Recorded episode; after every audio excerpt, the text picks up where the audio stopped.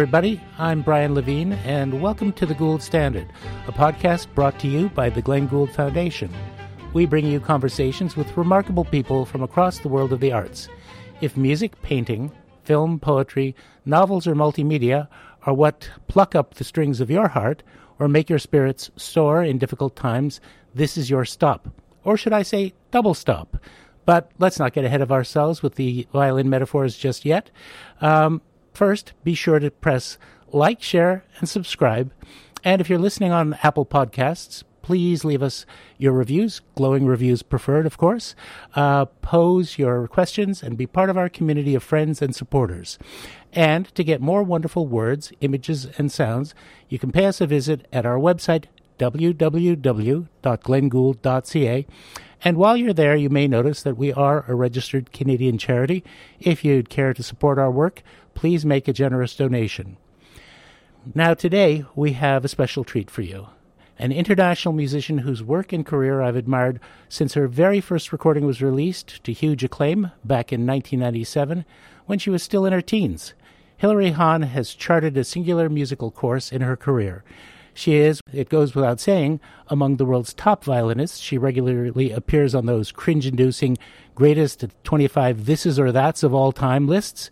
Uh, but it's an inclusion that is justified by the sheer beauty of her playing and her deep and probing interpretations. But she's so much more than that. She's insatiably curious, a breaker of boundaries. She is added to the repertoire through an ever increasing body of new works that she has commissioned. She has performed with musicians from outside the classical world and has appeared on acclaimed film soundtracks. Early on, she realized the potential of social media and has gathered together a loyal and loving online community that cares about her as an artist, a person, and a role model. She paints and she draws and she does crafts, and she's just embarked on an exciting new venture delving into the world of music and artificial intelligence. And she has a gorgeous new album, Hilary Hahn Paris, featuring music by Prokofiev, Chausson, and Rautavaara. We were so thrilled when Hilary agreed to take time from all of these other activities to serve as a juror this past October for the Glenn Gould Prize, and we were just so impressed by her passion, her inquiring mind, her interactions with her fellow jurors, and her kindness. But I've also come to really appreciate Hilary's goofy side, which she fearlessly displays online with such exploits as holding the world record for playing Paganini caprices while doing the hula hoop, and uh, conducting probably the most insightful interview of all time with a fish. Hilary, welcome to the Gould Standard.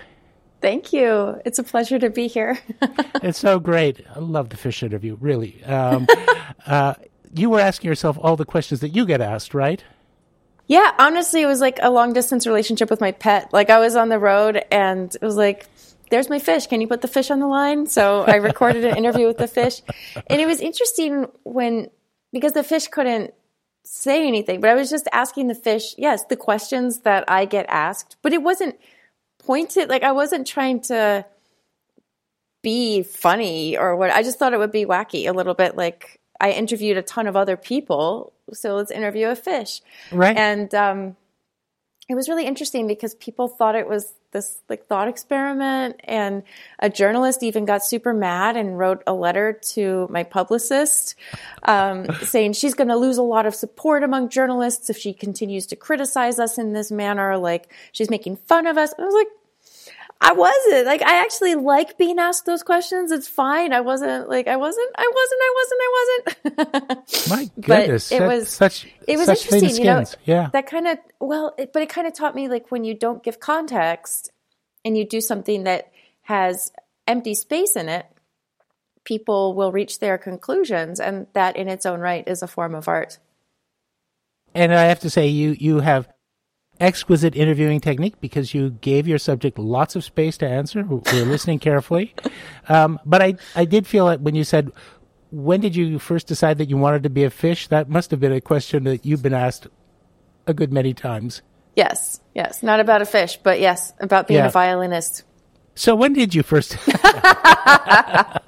it's uh, an interesting question. If you want to ask it, go for it. Well, actually, I I want to start with something a little bit more recent. Your new album. Um, what went into the making that? Was it created during COVID, and why the repertoire choice?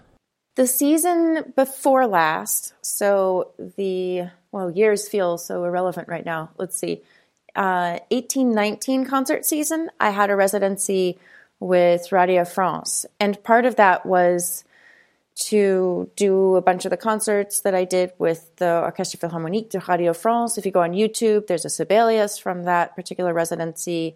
We played festivals, we toured Europe together, um, a lot of stuff that wasn't exactly in Paris. Mikko Franck is a very close colleague of mine.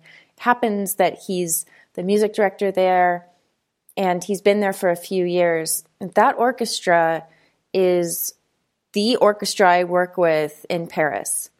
Mm-hmm. For some reason, with the exclusivities, they're they're pretty intense. The Parisian exclusivities are intense, which means if you play with one organization in the course of a season, you can't like if I play with that orchestra, I can't play right. with another orchestra in Paris that season because there's so much competition for the audiences and there's a lot of um, planning that goes into making sure that things are available exclusively to people within a certain column, and then the next thing is available exclusively to people, so that the scene of Paris, the artistic scene of Paris, has room to breathe. Um, and so, because of that, I got into, but then I kept being reinvited. So, from my teens, I got into a cycle of exclusivity with this particular orchestra through, I believe, at least three music directors and a lot of the musicians stayed the same, but a lot changed. So mm-hmm. it was a gradual turnover if there was a change of musicians. And I've really gotten to know the character of the orchestra. I went back with so many different pieces over the course of these years that they kind of know they know what to expect from me and we know how to work together. The fact that I had that relationship with Mikko as well and then he went to the orchestra, it just brought everything together for me because there was a music director who knew them, who was mm-hmm. building um, all of these um, tonal worlds with them according to his vision of what the orchestra could sound like, and all of it really aligned. I had worked with him and the orchestra on a Rautavaara violin concerto, which is spectacular. I learned it mm. for that because Mikko was very close with Rautavaara, and I had wanted to learn the concerto. It's not always easy to find the slot to schedule something in but Mikko wanted it to happen. And so that gave me the incentive to learn it. When we were working together, I recognized this opportunity because how often do you get to work with directly with the ambassador for a defining composer of a right. generation in concert on stage? Like the person is in the rehearsals with you. It's right. actually really rare. So I said to Mikko, Do you think he would write? He was in his 80s. Do you think he would write, Rautavaara would write another violin concerto for us specifically and this orchestra? At which point Mikko said, Well, he's kind of he's ill right now. I don't think this is the right time to ask, but I will speak to him about it when he feels better. And that's the last I heard of it until right. after Rautavaara's funeral. And I assumed that the idea just hadn't hadn't taken flight. But then Mikko called me and he he had said, "Look, there's this piece that is that piece we were talking about." And I said, "What? How? How did it, how did it get to that point?" And um, yeah, Rautavaara's widow had taken Mikko backstage to uh, sorry back to the studio. I'm thinking I'm thinking about concerts.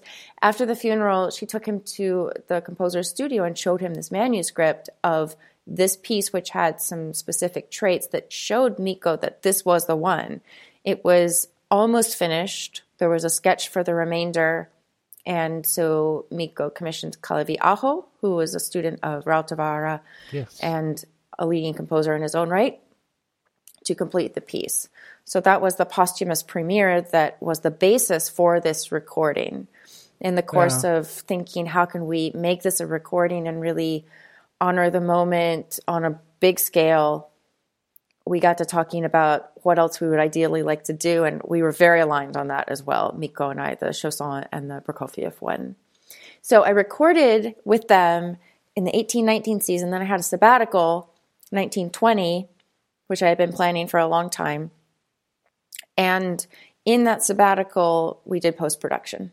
So I was not really planning to do work, but when something like that comes up and it has the space to exist, it's not so bad to right. to keep working on something a little bit. So it's gorgeous, and obviously, knowing that Rautavaara, you know, while he was ill and in his last months, was able to create this work. That's what a privilege. What a what a, what a moment to be able to perform it. Yeah, it's really a fascinating work because when you work on a piece with a colleague who knows not only the composer's writing, but also the hidden stories behind whatever is written. Even though I never spoke to the composer about the piece, Mikko could read the score and know exactly what the story was behind it without him having spoken with the composer about the piece. Amazing. What had happened was he did talk to Rautavaara, and Rautavaara had said, I don't want to write another violin concerto, but I would love, I've been thinking about maybe this idea of serenades. I would love to write some serenades that add up to a piece, mm-hmm. but I don't want to do another of something I've already done, which is interesting because Rautavaara actually would repurpose things from his previous writing and reframe them. There's some composers that just do that. That's one of their signature things.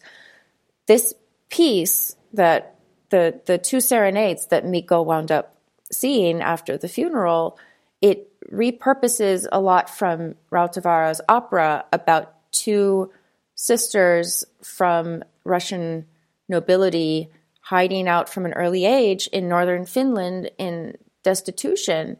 And then they, they had some specific arias between the sisters that made it into the serenades.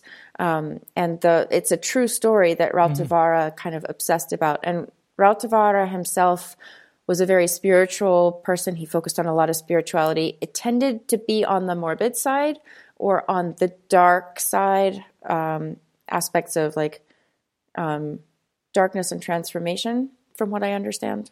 Yeah.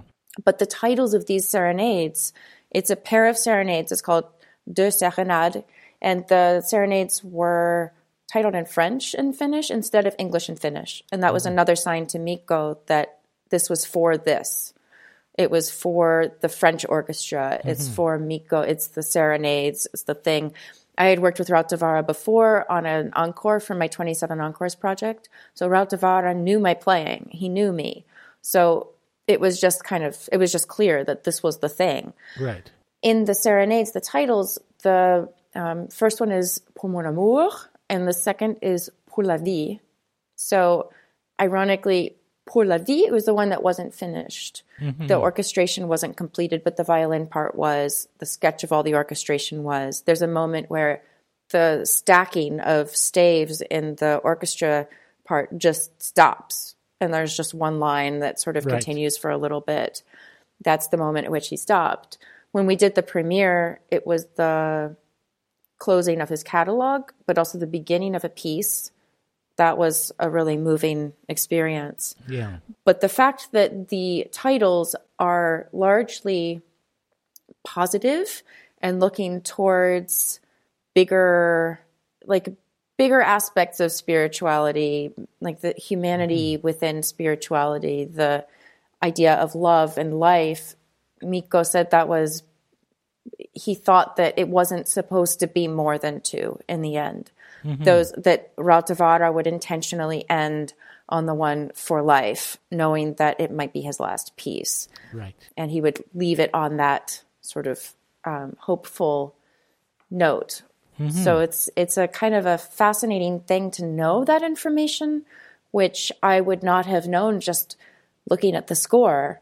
And Mikko was also able to tell me things about interpretation, like in the opera, the style that Rautavaara wanted from the singers was this, and the orchestra part and the violin part should not get overly emotional, should not get overwrought. You mm-hmm. have to find like a middle, sort of neutral ground where right. you are expressive but not pushing. Right, right. But it's very expressive, but it's not. yeah, yeah. So it's it's restrained. All of that Yes, yes. There's an element of calm that needs to go through it and mm-hmm. sort of neutrality. And that's what allows it to breathe. You have to just sit in it, you can't direct it. And that's a really interesting sort of balance point to find mm-hmm. that also is not, if you come from a concerto mentality, it's not implied in the score. It's just, it's so fascinating. I'm so grateful for the opportunity to have that premiere with those people by that composer Right. and then to be able to record it and um, put it out with this other repertoire that i love so much Well, I'm I'm sure that everyone who's listening to this, especially in view of that background, will be wanting to listen to this, and and uh, you know those who still buy plastic, you know you know where to get it. Um, your local independent record store near you, um, or those people who bring things to your door. and there's vinyl available online from There's Deutsche. Grammophon. There's digital. stream it, but get it. Anyway, I, I'd like to um, to actually go way back to your musical beginnings. You were a Suzuki Method kid, right? yeah, I started with Suzuki. And what age were you when you, you started in the program, and what was that like for you? I I mean, one thing about Suzuki that, that really I've always been impressed by is that it contextualizes learning music in a broader framework of the development of the whole child, and you know, with some very positive ideals like you know fostering children with n- noble hearts. So, uh, what was that that experience like for you? Something I really like about Suzuki is it provides a framework for individual and group lessons and participation. So you get the feeling of community really early on. You get the feeling of working every day on something and you see other kids playing more advanced things and you kind of see their rate of progress. So you can have an idea of what's coming. And I think for little kids, because it starts young, I also really like that. It starts when kids are learning to do other things with language. You know, their vocabulary is growing at the age of mm-hmm. four. Four is often a starting point for violin, at least.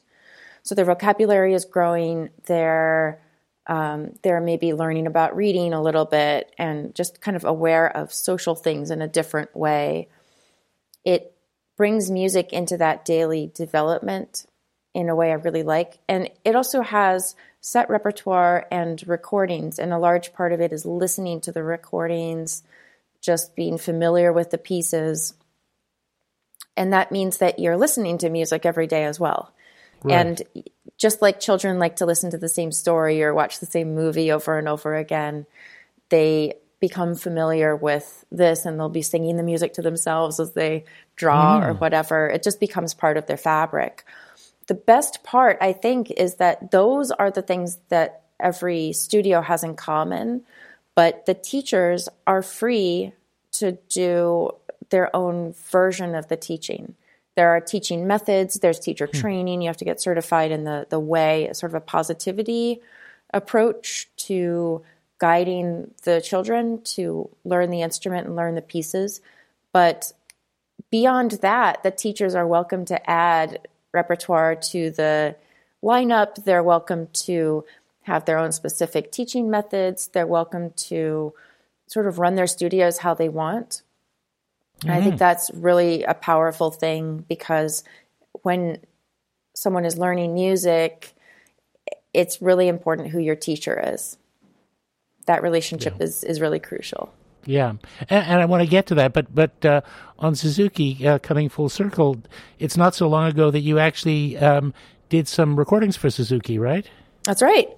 I did the new sets of books one to three. So basically, when you get when you sign up for Suzuki and you get started, you have this sort of pack that you that you buy. It's like a packet with a uh, music score, uh, like those the music books, you know, for book one, book two, book three, and it's I, it's this sort of pinwheel design that I remember from my very earliest days of going to violin lessons. And I'm like, it's amazing to see it. I remember wondering at the time, what is this design about? what is this thing? And now I look at it and I'm like, I still don't know what it is, but it's, it hasn't changed and it should never change because it's this thing that is just so tied to Right. the Suzuki books. But anyway, it's very recognizable. So there, you get the book and then you get a CD and it used to be tape Yeah. or whatever. And you just listen to that every day. The kids listen to it every day. Parents obviously are participating and putting it in a player and then being around the kids so the parents hear it too. Parents are part of lessons. I like that a lot for um, you know, on the one hand, making sure the kid is comfortable, and on the other hand, helping with um, you know, the practice continuity at home. And then also just, you know, like as backup for the kids so that they have someone else in the room with them. I just really like that there's that triangle of learning. Um, mm-hmm. So the parents are learning with the kids. It's really cool because then the parents see it's actually really hard to play this instrument. yeah, yeah. and it's really hard to motivate yourself to practice. Like it's just the parents mm-hmm. learn along with the kid what it is to play music, even just for fun. Right. Suzuki is not about trying to make soloists out of every four year old. It's I think people sometimes think that it's because kids start young in it it's a super ambitious thing and it's you know too demanding for a kid to learn the violin at 4 mm-hmm. but it's really not like that. It's just the presence of music. Music is the framework in which you learn other lessons.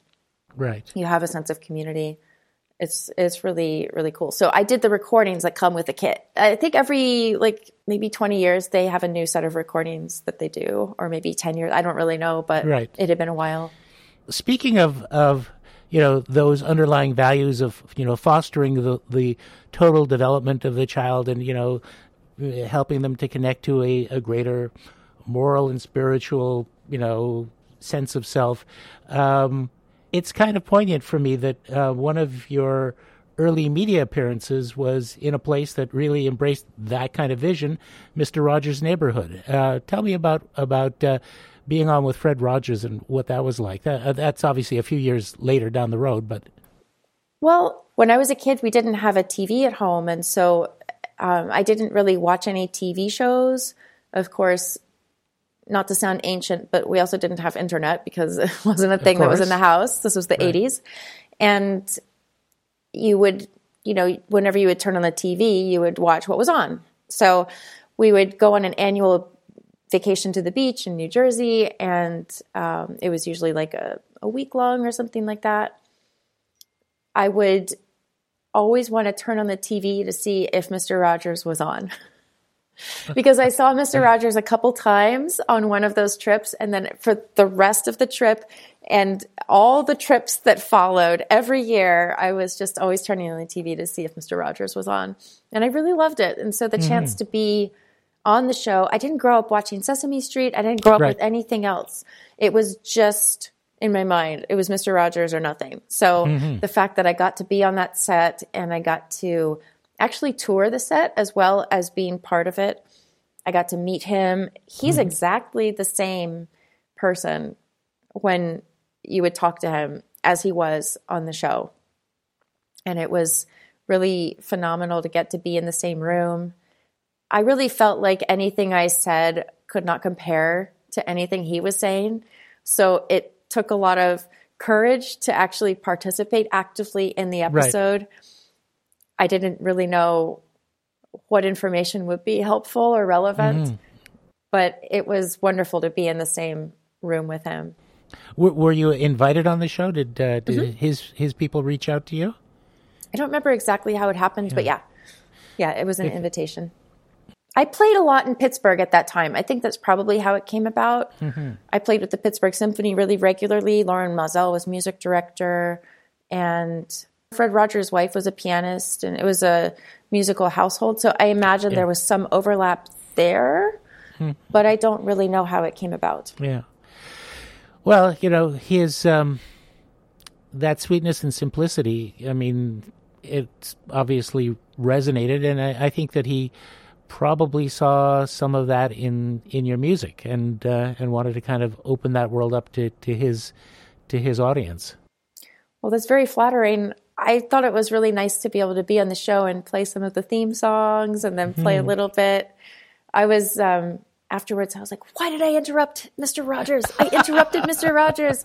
Ah! oh, no, you were. and it, you can see it, was, on YouTube. It's it, it's yeah. it's fine. It's fine. Oh, it's fine. It's fine. It's fine. Yeah, but it's just yeah, you know what's going through your head in those moments. It's like it can never be a long enough moment because it's so special, and yet it flies by and yet it time stands still. It was mm. it was really, and I was definitely fangirling, yeah. and really sort of present and not present at the same time in the experience. It was really an honor. And that was the first big show I was ever on, too. Mm-hmm. So I felt super special yeah. to be in a dressing room and a TV station and all this stuff. Yeah. Now, taking taking a, a bit of a, a, zigzag back, when you moved on from Suzuki, I mean, you went to work with Klara Berkovich. I was doing a little reading about her. What an amazing life story um, she has. She's still with us, I think, uh, and that got me reflecting on the relationship of of musicians with their teachers and what a um, what a deep relationship it is, but also how it actually connects back to to the prize jury, which is it's one of the few areas in Western culture where we have this kind of honoring of the oral history because the the lineage. I mean, we get into this lineage thing with teachers. You know, I mean, the pianists like my teacher studied with Leschetizky, and Leschetizky knew Franz Liszt, and you know, I mean, but it is kind of like bringing you into this this great circle um, that is unbroken to the past. Did you, did you feel that with your teachers? Definitely. There's a knowledge of heritage in the teaching that is a real sense of pride.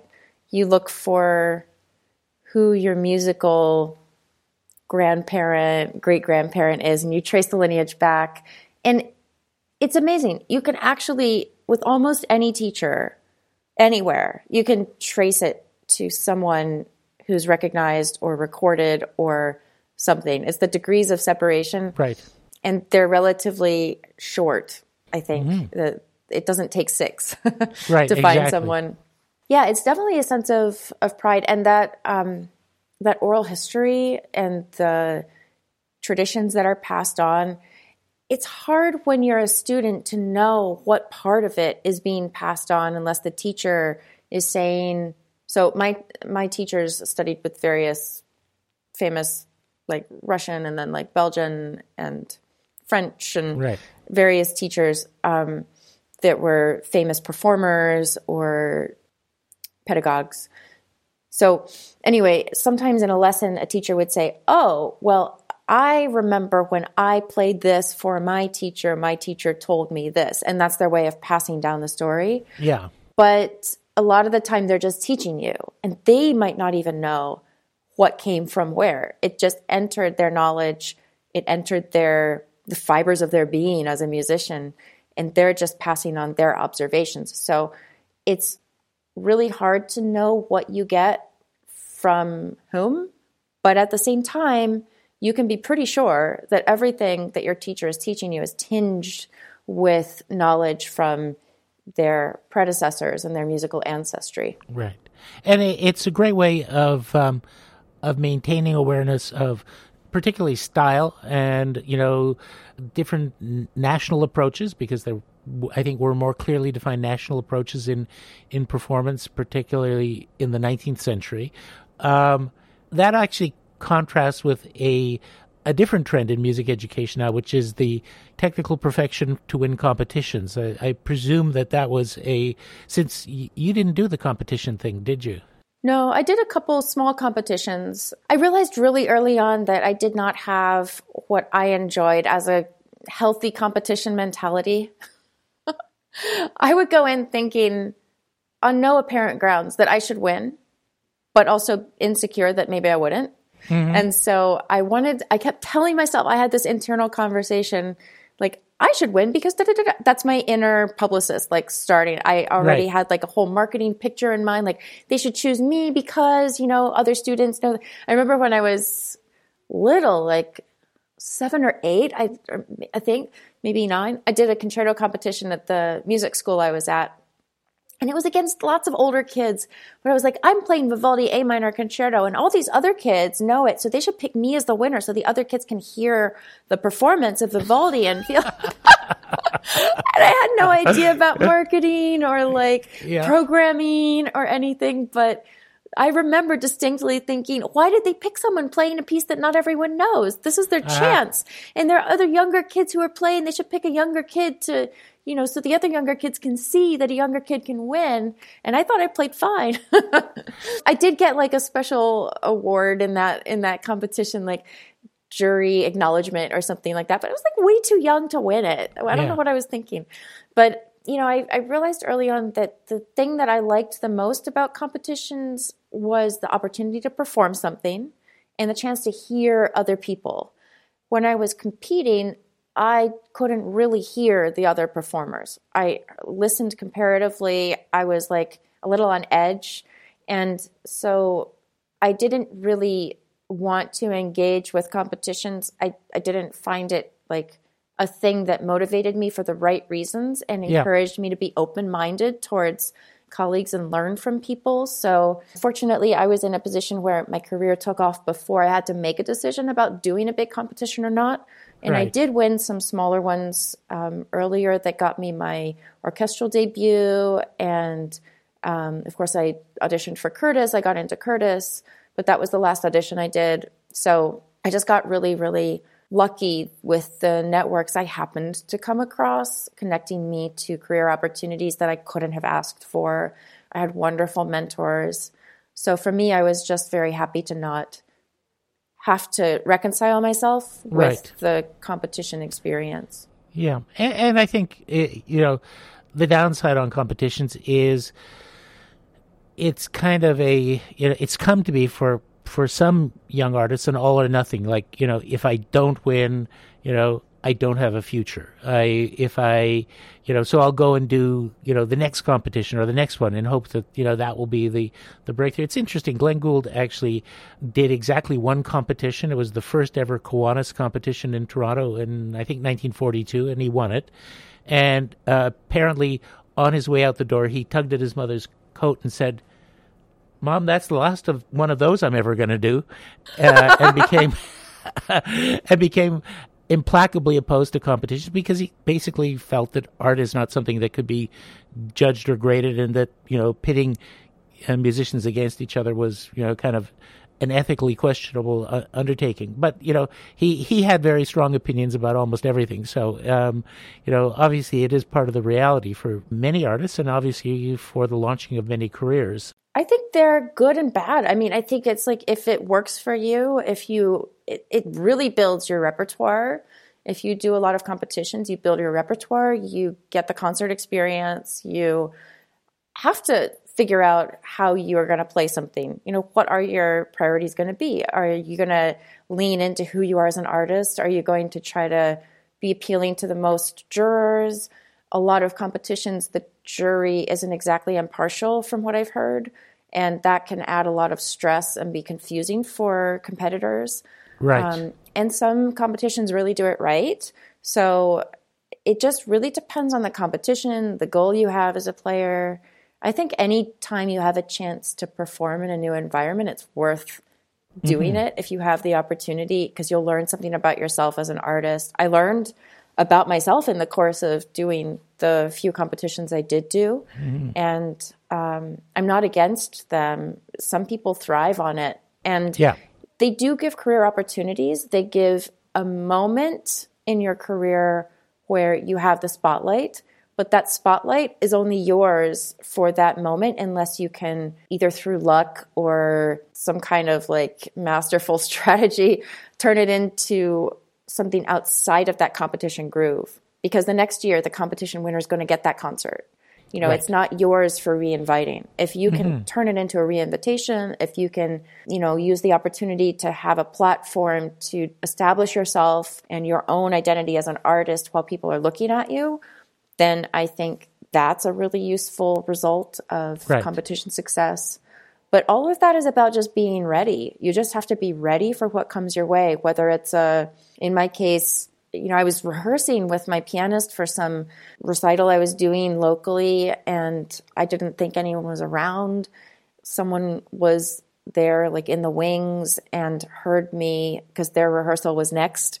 So mm-hmm. it was a member of the Baltimore Symphony, heard me and talked to David Zinman, the conductor of the Baltimore Symphony, and got him to sit in on a playthrough I was doing for other musicians.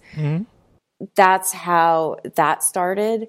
And another time, it was very similar. Someone talked to another music director who then had me um, as a guest a few times when I was very young. And someone was at that and heard it. And so I can trace everything back to basically two overheard moments.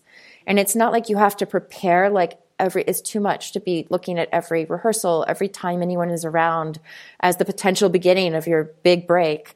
Yeah. But if you're just ready and you are doing your work as an artist, that's the most you can actually really do. And it's it, it's so often those chance encounters that lead to you know the next step and the next step and the next step in the chain of events that you know leads to an interesting result. And actually, that leads into the next thing that I, I wanted to talk about the mysterious process of a musical performance. Because, you know, for many listeners and lovers of music who are not musicians themselves, who don't have the training and the experience, it's kind of like a magical event. You know, the musical performance emerges fully formed, it descends from the heavens, and it's just there. And back when I was making records, you know, a lot of our, our customers, this same thing, you know, that this just sort of shows up in my record store and what goes into it, all the many different elements of preparation and production and planning and designing and all the rest of it are behind the curtain. So I wanted to talk a little bit about about that, the huge range of complex skills and preparation that go into making um, someone who plays the violin. You know, uh, technical practice, learning to read, study of scores, memorization, becoming comfortable with the style, interpretive decisions, travel, rehearsal, and all of that. Uh, you know, uh, that's an incredibly complex series of processes. When did you get to the point where you had assimilated enough of that, for example, that you felt the confidence to select a piece of repertoire for performance of yourself, make those interpretive decisions in a way that you felt confident that this was a performance that was all your own, that that sort of thing. When you start looking into it, there's a lot that goes into it. Just like if you think about, you know, what what does it take to get to work today? Yeah. you had to you know do all your training back then like how did it start? How did you get into your field? And then you know micro details like what did you have for breakfast and what time frame did you follow? Where mm. were you in your mind when you were driving to work and when you arrived? Who did you talk to? And what are you trying to do big picture? And where are you in that like if you actually think about how you got to any moment in anything there's so many ways to look at it it's kind of interesting i think for me to look back and see the trajectory within myself versus the trajectory that people thought was happening. Mm-hmm. So I was pretty successful early on, and my career took on a life of its own. But I always had say in everything I did. Um, mm-hmm. I was fortunate that the people who were representing me, the people who were planning with me, they were fine and encouraged me to not just approve, but like have a conversation about every invitation that came in. It wasn't like they would call me and say, "Oh, we booked you for this, we booked you for that. You should play this repertoire. You know, this is not a good idea. You shouldn't be doing that thing. Right. Um, people know you for this." I I was very insistent on doing things not not exactly my way, but in a way that I felt comfortable with, and I think it was this inner sense for what I could sustain. I mm-hmm. didn't like being defined in a way that didn't feel like me. That's why I fought so hard against the prodigy label. It was so so easy for people to say, "Oh, here's a prodigy." Because people need categories to talk about things. You need a right. word on a thing to talk about it. And it seemed to a lot of people like prodigy was applicable, but to me behind the scenes, I was a student. I was working hard. I had lessons twice a week. I was playing all the repertoire I learned in lessons, in student recitals. I had rehearsals, I had classes.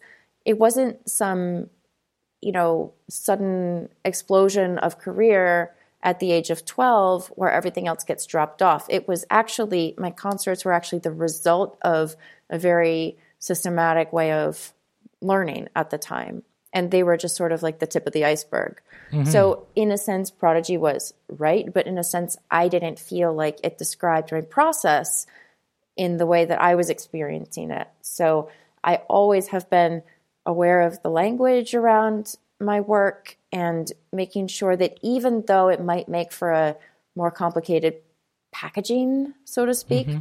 when you're presenting yourself and other people are presenting you, I just felt like if I got down a path that wasn't me, I wouldn't be able to act to keep it going and I would probably have some kind of crisis of identity.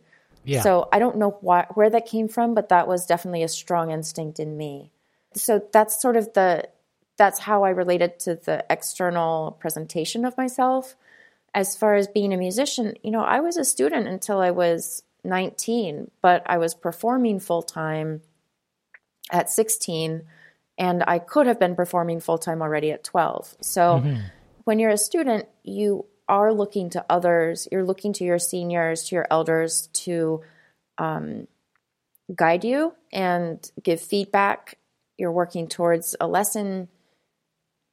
Unless you have a specific type of teacher whose main goal is preparing you to think independently, there's a lot of trying to incorporate what the teacher asked for. And then that becomes a mentality you take into, if no one informs you that this doesn't have to be the case, um, yeah. um, it, you take that mentality into working with older musicians as well. And there are mentor mentee relationships where you are sort of in a student role. It's healthy, you know, it, right. it's fine.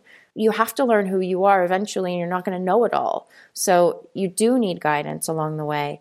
But I did myself go through a sort of suspension of confidence, I suppose, mm-hmm. when I no longer had that guidance, yet my career was fully in motion and people had expectations, and I didn't know how to decide do I play it this way or do I play it that way? Do I crescendo right. here or do I, you know, do I accelerate or do I suspend like i didn't have a system to make decisions even little decisions like that.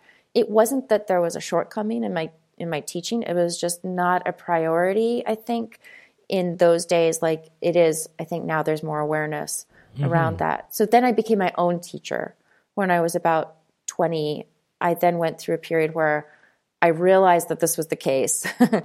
And I didn't want to let people down, but I also didn't like that discomfort of not knowing who I was as an artist when I didn't have the framework of, yeah, that's a good idea coming from someone else. So I turned to all kinds of sources to sort of test my preferences. Like at one point, I was listening to a lot of non classical music just to figure out what tone qualities I liked. Maybe I could mimic the singer's like vocal intensity with the violin. Like I like that. Let me see if I can do that. So that's fascinating. I learned to teach myself while I was running. It's it's kind of like it's like you're running and then you don't have shoes, but you're trying to keep running and put your shoes on at the same time without breaking pace. That's kind of what it felt like. Like you just right. have to keep going and you have to like rebuild your basis at the same time. Oh, that's that's really fascinating. I mean, getting to the point where you were out on your own, where you essentially became wholly responsible without a a teacher or mentor or touchstone to help you, you know, arrive at certain interpretive decisions and really make the performances your own. You know, working without a net, so to speak, for the first time. It it really is what you're describing is the process of becoming your own artist. Um, exactly. So so now fast forward it into today, um, you know, let's say that you've decided it might be nice to add a certain piece to your repertoire. I'm, I'm not going to use the example of a commission because that's in a, a, way different, but you know, some older piece of repertoire. Let's say, for want of a better, Ginastera Concerto, which I'm currently obsessed with and have never oh, performed yet. Amazing! Oh my God, we I used to record a lot of a lot of his music as oh. it happens. We yeah, my my label did a big Latin American music series. Um, in fact, I have some composers I really want to talk to you about. Um, yes. but anyway, the let's say the Franck Sonata. Okay. Okay. Um, all right. So you get a copy of the score. I, I don't know whether you like the, the Franck Sonata. I just picked it out of out of thin air. But anyway. Um, you know, what happens first? Do you listen to other people's recordings of it? Do you play it through, get a feeling for how it sets in the fingers? Do you begin memorizing it? Do you do a little bit of theory analysis? I mean, what are your first steps in developing your relationship with a piece of music?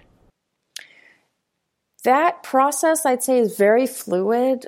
What I say now may not be, it's definitely not what I did five years ago, and it's probably not going to be what I do in five years. So I just want to say that as a disclaimer in case anyone is listening and thinking, oh, this is how she does it. I should do it that way too. Right.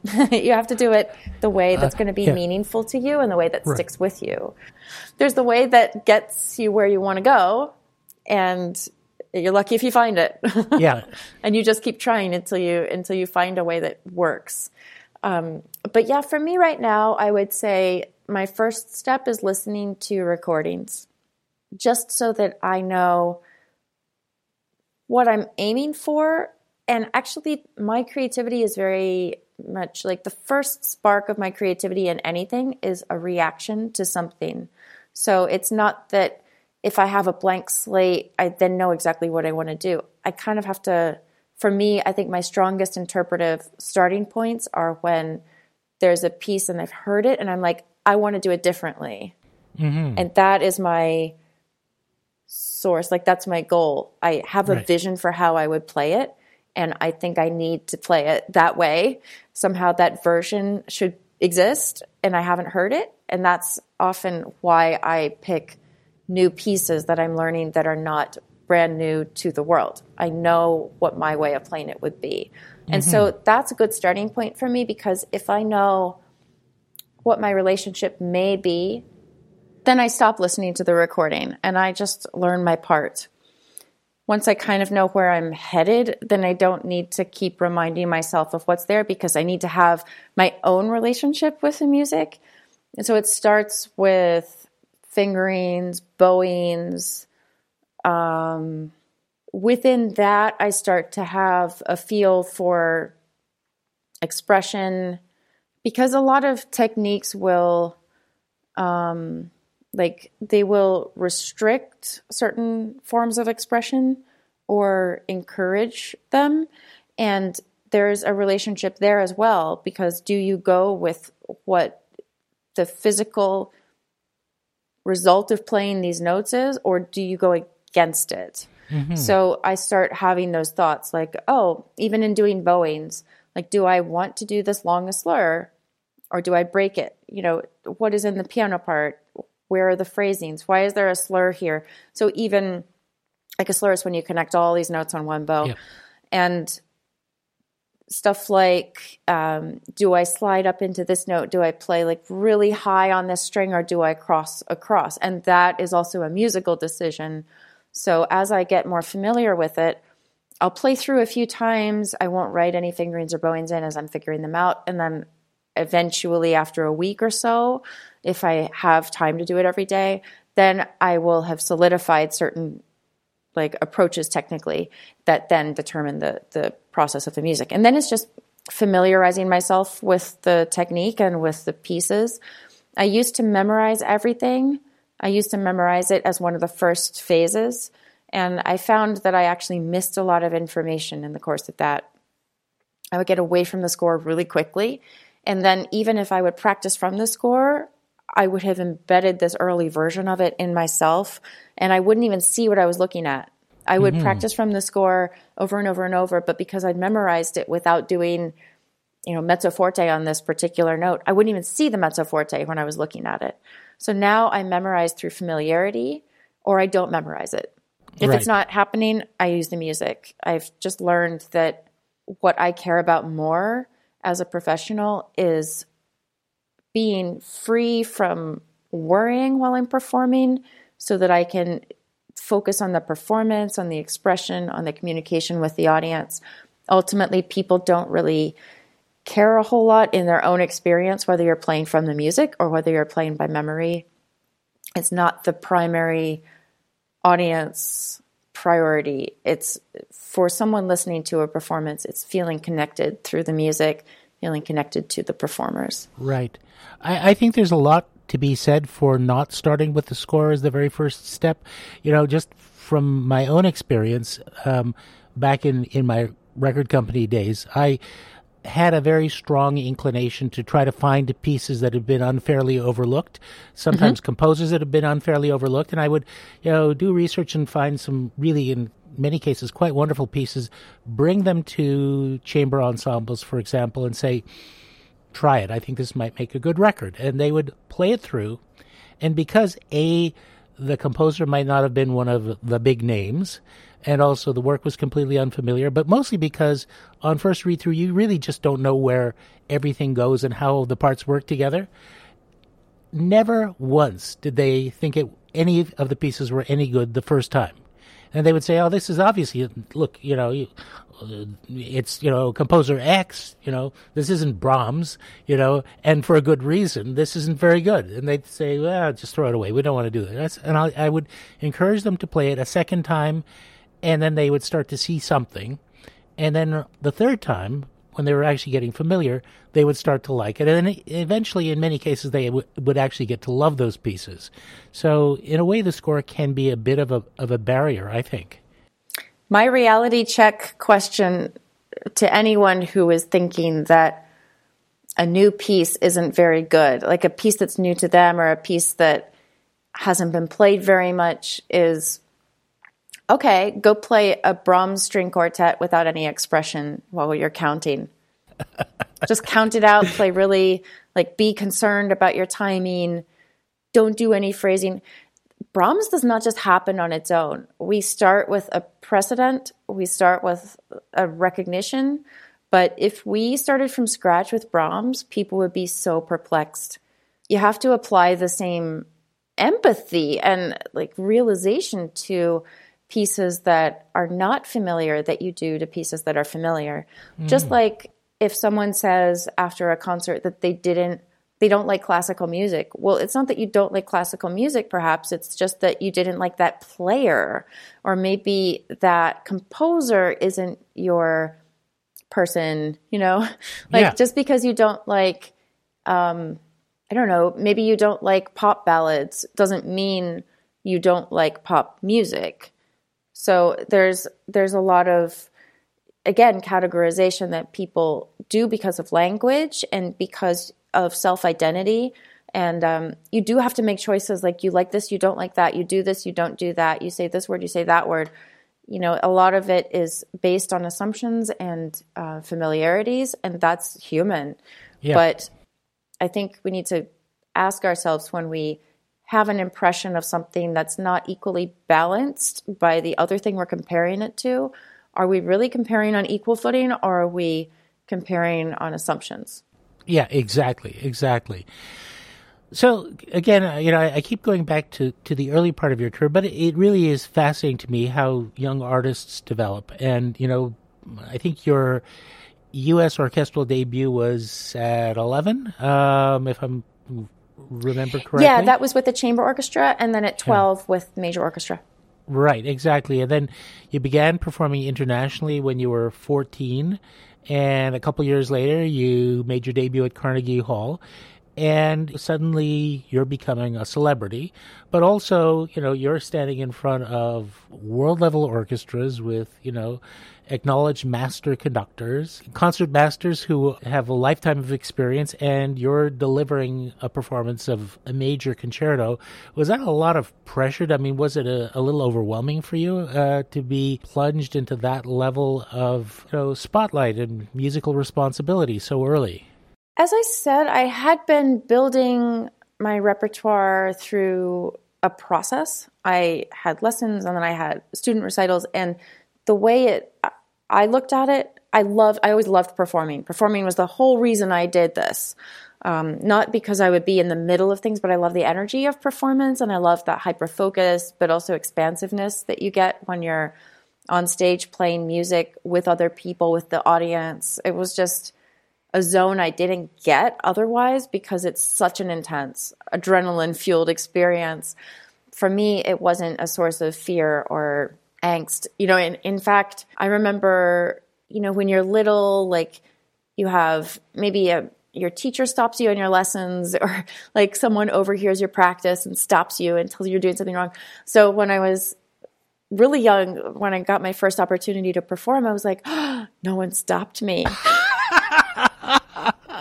That's great. And I would look forward to the performances because I knew I wouldn't be interrupted. I knew I would get to play the whole thing through. and I would get an adrenaline high too. Like, what's not to like about this? And, um, you know, that's not to say that I didn't get, I called it performance nerves because it's not uh-huh. like I was nervous, but I didn't get extra sort of, ooh, adrenaline right.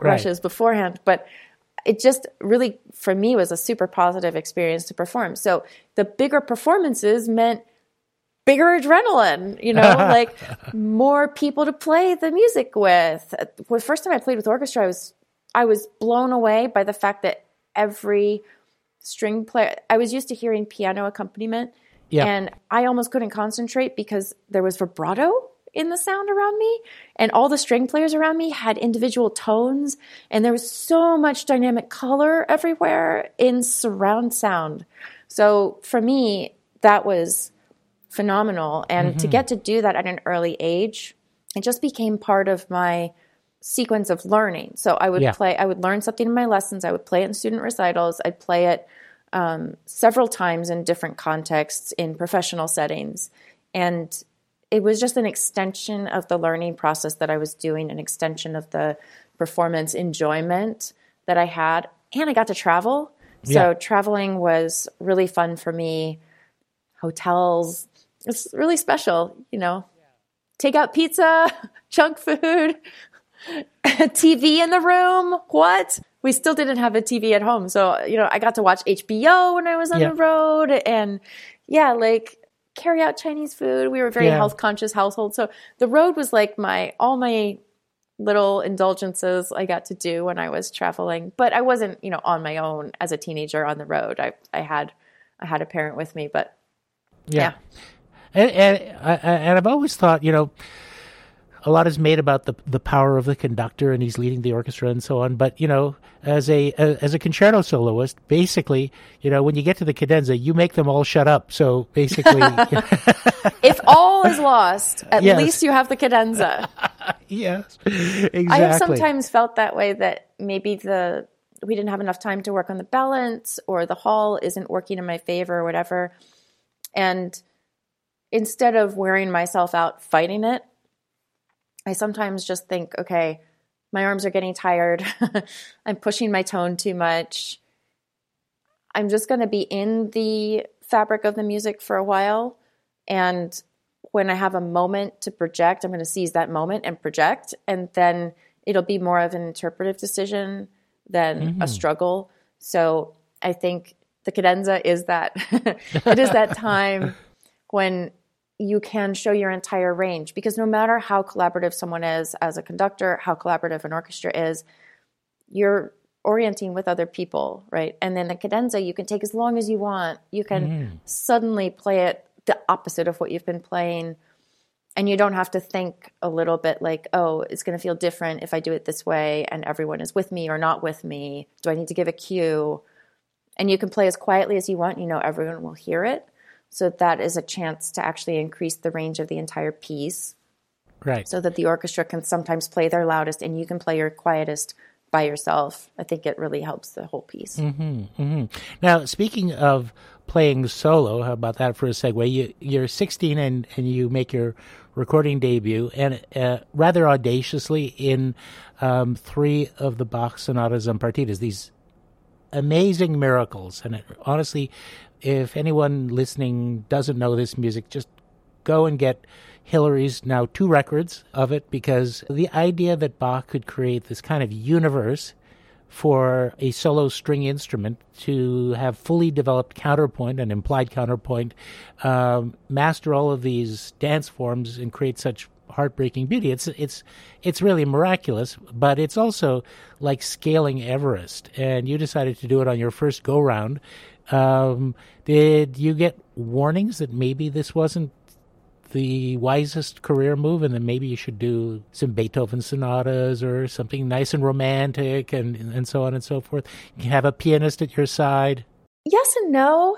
I wanted to play those pieces for the first recording because I knew them best of anything in my repertoire. So it just made sense. And honestly, I didn't get much pushback from the record company, and I can see why now having tried to organize many recordings, there wasn't much to lose from them. They didn't have to invest in hiring an orchestra. I could have all the time I wanted. We recorded in Troy at the Savings Bank Music Hall. It was nocturnal recording sessions because you could hear the street noise, but we had as many days as I felt I needed. You know, we did each piece in a separate time. So it wasn't all the, we didn't record the whole album at once. We spaced it apart so I could have performances leading into the recording, and then I would do some more performances leading into the next piece that we would record. And it enabled me to have the space and freedom to do a solo record. And it enabled the record company to give me that space and freedom so I wasn't learning under so much pressure. I had no idea how to do a commercial recording. I had recorded with a producer for radio. Um, WQXR in New York was yeah. a big supporter of me early on. And because the son of the programming, I think the programming director played in a community orchestra that I played as soloist with, and his dad happened to be there. His dad then afterwards said, Hey, um, why don't you come? I'll, you know, I'll organize for someone to help you, like, keep an eye on the score and stuff, and you can just record some performances for us, and then we'll play it like a recording in our regular programming and you can get recording experience and then we have something to play of yours. And so these things that happen these random moments. So that was i had had that experience but i had not done anything where there was a full crew and a new location and a you know listening booth that they rigged up in the on the fourth floor and all that but i got to listen back to the entire session as i was doing it i got to play a take and then whatever I wanted to hear back, I could hear back, which would not have been possible in an orchestral recording. So I think it was a super good decision to do that as the first one. It was actually, in many ways, the safest decision I could have made. But people were not, at that time, I, I don't want to take full credit for this, but I think that I established a precedent of it's okay to play pretty much any repertoire young as long as you have a relationship to it and you have an identity in it, people would would definitely you know write about journalists would write about the fact that I would play solo Bach and recitals at, at as a teenager. Yeah, and it was like this taboo thing or you know, huge risk I was taking to play this monumental repertoire at the age of 14, 15, 16, 17. And a lot was made of it when the record came out. Um, I think there were some concerns on the part of the producer ahead of time, but then when we were all there, it was clear that I was in my element and this was the best decision for me as an artist. But yeah, a lot was made for a long time of the fact that I did my first recording. Like I recorded it when I was 16 and 17, and it came out when I was 17 as this music that a lot of people were even not learning until they mm-hmm. were in their 30s or 40s, um, much less performing as a signature set of repertoire. Right, exactly. I don't hear that discussion around young performers choosing to record solo Bach as their first or second album anymore.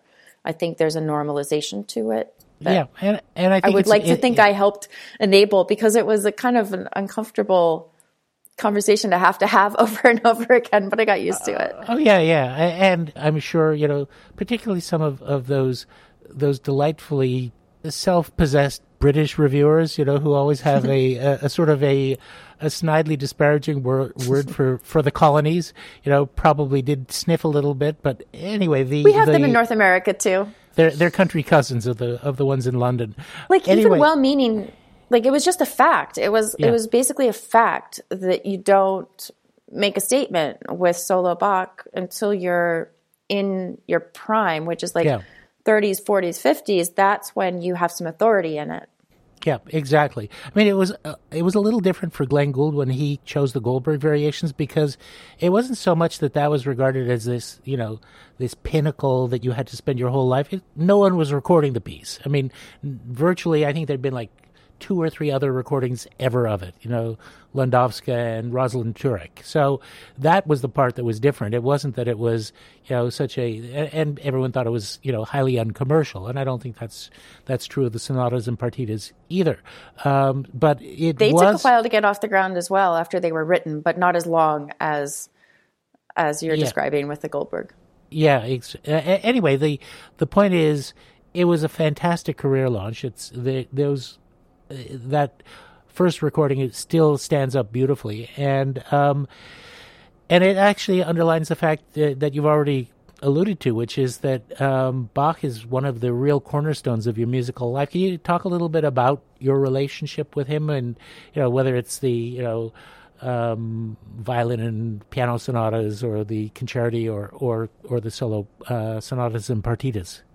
It's funny, for a really long time, I didn't understand why people liked my Bach so much because I put the same commitment and process into every composer I played. And I felt Yep. equally strongly about solo Bach as I did about the Brahms concerto, as I did about, you know, Debussy sonata, about contemporary music. And everyone kept talking about my Bach. Mm. I was like, what do they like? I don't get it. Like, what do they? What? I'm playing it like I'm. It's me playing all this different repertoire. Like, why Bach? And I think over time, as I developed my way of playing it and my range of ideas within it, especially the solo repertoire. I've played the other repertoire, but the thing that seems to really stick for everyone, partially I think because of the portability. You know, it, you have everything in one instrument, so I can take it anywhere. Yeah, It doesn't have to be in a certain performance space. Movements are two minutes long sometimes and 15 minutes long others. And so there's a thing for every occasion. yeah, exactly. and it changes the room when you have one instrument playing the entire piece. Very much like on piano, you can play entire pieces on piano, but it's unusual for violin to have so much material at the very same moment on a single instrument. Almost no one has written no one has written music for solo violin like Bach wrote.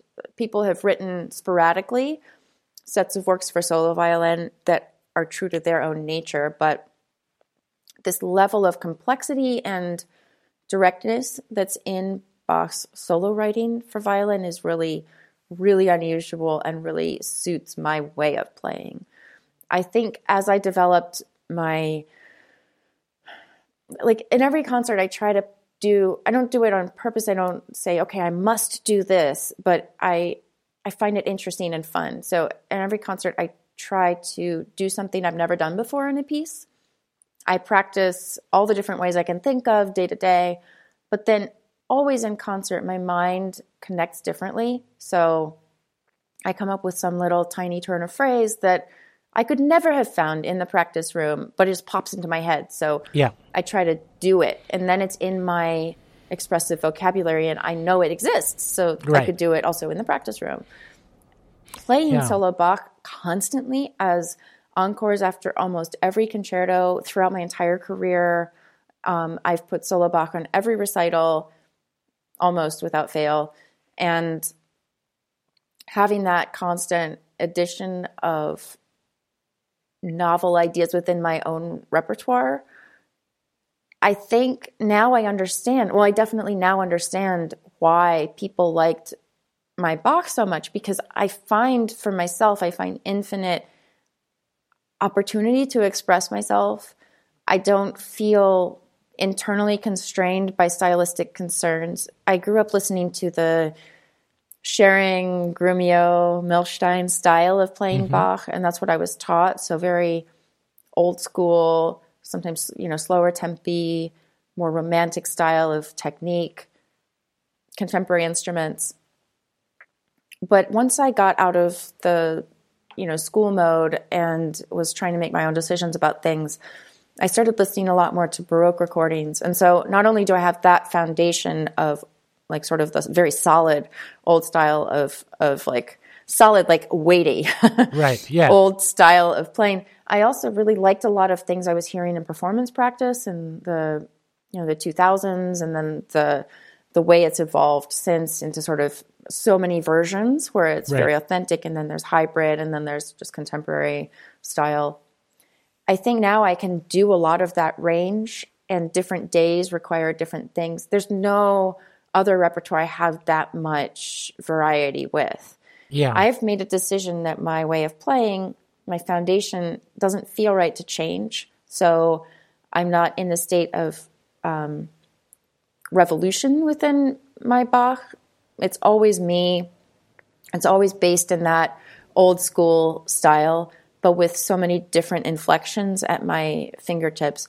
I've grown into my understanding of what people liked about my playing of Bach as I've played it more and more. And as I started to do, um, I, when I recorded the rest of them, the rest of the three for my my recording a few years ago, I actually recorded it twice. And for the release of the recording, I did a a solo tour for the first time in my life. I had never done solo recitals until that second Bach recording was released, and I had a Bach focus that season. yeah. I just didn't really feel comfortable and I didn't want to. I didn't know if my endurance musically and physically would hold up enough to warrant a tour. Um, and I really loved working with other musicians. When I was doing my solo recitals, I realized that there was a way I needed to sort of walk into my own identity and stay in it and believe in it that I hadn't forced myself to do before because I always had other people I was working with. That mm. taught me so much and also reminded me all over again of why Bach suits me. Well, I, I think that especially with the the sonatas and partitas, and I, I can't explain why or what it is about the pieces, but I, I think it's repertoire that invites a particular intensity of listening and a particular intensity of focused attention on, you know, every nuance of the performer's interpretation. So I, I I feel that there's a kind of a particularly strong bond that happens between and clearly a, a chance for for the audience to to bond with with your Bach. But I, I have to ask, you know, no temptation ever to uh, to try out the old gut strings and uh, and uh, convex bow. I don't have anything against trying it. I, I just have not pursued trying it, but I wouldn't probably perform with it. I just haven't been in the same room where it's already set up. So Mm-hmm. Right, I, I haven't right. done it. And that's probably an oversight on my part because it's not a lack of curiosity, it's just a lack of initiative. I haven't I haven't Yeah. initiated that experience. But um yeah, it would be really it would be really interesting.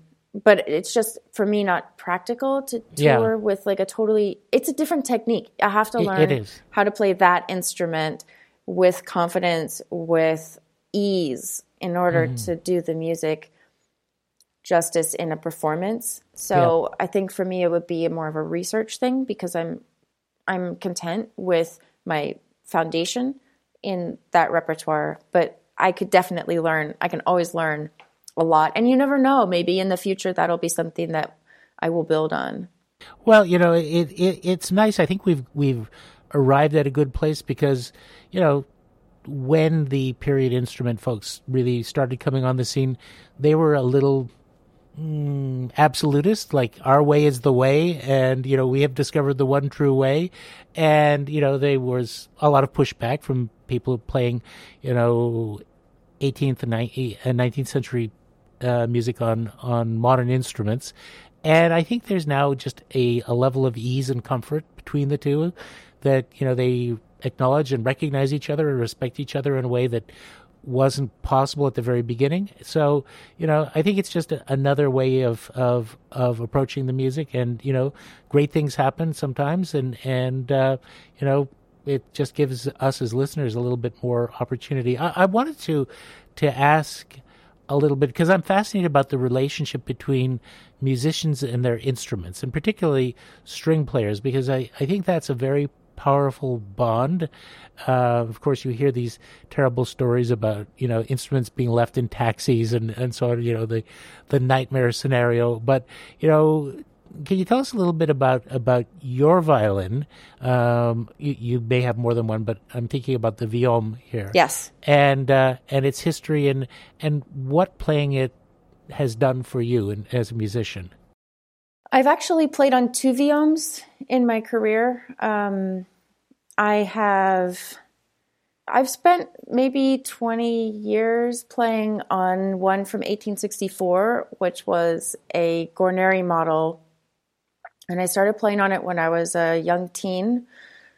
It's and it it's mine. I, you know, mm-hmm. I, we managed to to buy it from the family that owned it previously, so that was also a personal connection mm-hmm. that was meaningful to me. It's a pretty big instrument, and over time, I struggled against it more and more, which is interesting because when I first started playing on it, I wasn't full grown. yeah but I grew into it. But then it seemed to be harder and harder to work with it. It just felt like I didn't integrate my own um, technique as my mm-hmm. technique changed into the violin's ability, and I kept taking it to shops after a while. Like it feels like it has a cold, or it feels like it's not speaking, or like there's something blocking it. It really felt like there was some kind of block. And so I played on it as long as I could. And then I happened to, because I, I really liked it. I liked mm-hmm. what it mm-hmm. had been for me and I liked what I was able to do with it. But I did feel like I was, I was not able to fully express myself. I didn't have like, I do something and it's magnified by the instrument. Yeah. It's definitely like I do it and the instrument filters it. And I was just kind of struggling with that filtration feeling like what I was doing wasn't coming across anymore. Mm-hmm. And it could have just been a psychological thing. It could have been history. Like I played on it for so long. Right. And I had so many different things that happened in my life. And I was a kid when I got it, basically. And I became an independent musician in the course of playing on it. But I coincidentally found um, a very, very smart dealer knowing I liked Vuillaumes, had invited me to view to preview a Vuillaume auction, mm-hmm. and it was the first time I got to be in the room with more than one other Vuillaume. It was a room full of Vuillaumes. They were wow. on a rack, like top rack, bottom rack. It was probably wow. 15 or 20. And they were in different shapes. It was a collection that was being sold. So they were in different, sh- um, not shapes physically, but like in different shape as far right. as adjustment and being adjusted to suit themselves. And um, I have a very particular bridge setup that I use. I have a slightly lower bridge than normal because Vuillaumes are very powerful. They don't need a lot of tension on them. I like to let them ring a little bit more. So I have a lowered bridge, um, teeny, teeny, teeny bit, and also a little flatter because I don't like playing solo Bach while trying to do four note chords with a string that's popping up in the middle of the chord. Yeah, yeah. So I I have the bridge as flat as I can to enable me to play those super virtuosic pieces without bumping other strings, but then right. I don't want it to be so curved that I can't play a four note chord at once if I apply proper pressure and speed to the bow at the same time. When I was trying these Vuillaumes, I just had a hunch about this one. It was a Strad model from 1865, and it happened to be I was in London the violin shop I was going to a lot at the time was close to the the dealers. And so they allowed me to take the violin to the shop to try a bridge that was similar to mine or to sand down the bridge that they had. Because mm-hmm. that changes the way a violin rings. Also i was allowed to have the uh, the sound post moved a little bit. Basically, an adjustment and a sort of preliminary setup to test mm-hmm. it out. I just had a feeling about it. It was not playing super well, but I had a feeling it had a ton of potential. It was pristine condition. It was one year later, 1865, the other popular model that Vuillaume did. So I had been playing a Guarneri model. This was a Strad model. I thought at least I would love before Vuillaumes skyrocket even more in price. I would like to have another one. Um, and that will be the end of my buying, my violin mm-hmm. buying days. Like, that's it. I'll have these two siblings. Yeah. Um, and I didn't really intend to concertize on it, but I was having so much trouble with the other one. No one would really be able to tell by listening, but it's just I was not relating well to it. I got injured. I was trying to get the new one set up. And I think a lot of the cause of the injury was just this struggle against the, the violin within myself. When I came back from the injury, I continued playing on the older one that I'd been playing on because I didn't want to shake things up too much. But then as soon as I felt solid, I really worked on getting the other one a bit better to play because it was slightly smaller feeling. Yeah. It felt easier. Sure enough, it it really delivered in all of the ways I had suspected it could, and my instincts were correct. And that's now my instrument. Now I'm really glad I got it because that is the primary instrument I. That's the only instrument I play. I also have a Peter and Wendy Moes um, violin. It's a contemporary violin, which is patterned off of my Vuillaume, but it's a, my my um, 1864 Vuillaume, the mm-hmm. older one I played on. And it's a sort of hybrid design between their standard model and the Vuillaume one, so that I could switch back and forth. I could still switch back and forth between that and this one. I haven't needed to not play on this one since I started playing on it full time. It's wow. really given me so much more freedom. The fresh start, I think, was super helpful for me. Yep. And I feel like with this instrument, for whatever reason, whether it's a placebo effect or reality, when I do something, it comes through it. It doesn't get in the way, it doesn't reinterpret what I'm doing. I try to play it a certain way and it sounds like that to the audience. Right. I also noticed reviews reflecting that.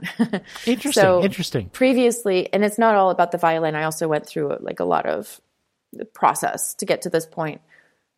But a lot of the time I would play a certain way and I would put a lot of emphasis on something and I would give my all to this aspect of my playing. The reviews would keep saying the same old thing, not acknowledge what I was trying to convey, right. and in fact say the opposite. It was complimentary, but it was not anything I was trying to yes. emphasize. It was just like everyone was missing the point, but that's my responsibility. It's not the reviewer or the audience. It's it's my responsibility to tell the story the way I feel it needs to be told and to figure out how to do that. So when I had this violin I was becoming more comfortable with, I also was able to express myself in a more true way somehow. Yep. And the reviews started to change tone. The comments from audience members started to be different, but in a direction that I had been trying to go in. So this is all part of the evolution. Like it's not about the instrument, it's just about how you feel as an artist with a certain instrument. It becomes your voice. Fortunately, we can change our voices as violinists. Yes. but that actually illustrates a point that, that many people may not appreciate. I mean, these are both great instruments. In fact, the earlier instrument, yeah. I think, uh, belonged briefly to Paganini. Uh, or was, oh, it's yeah. it's modeled after Paganini's Guarnerius. Right.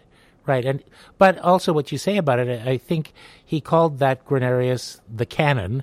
So you know that suggests that it was kind of big yeah, sound, kind of a big bruiser. Uh, but but two great instruments, but only one of them was the ideal one for you.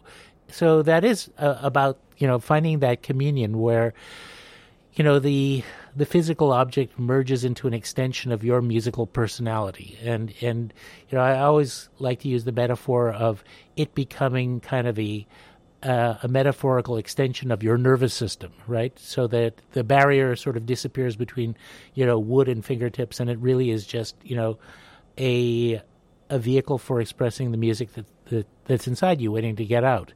Um, I think that's that's really an amazing. I mean that that is one of the most mysterious, one of the most mystical things about about the violin is how that bond between um, player and instrument comes to to be. The ideal is that you think it and it happens.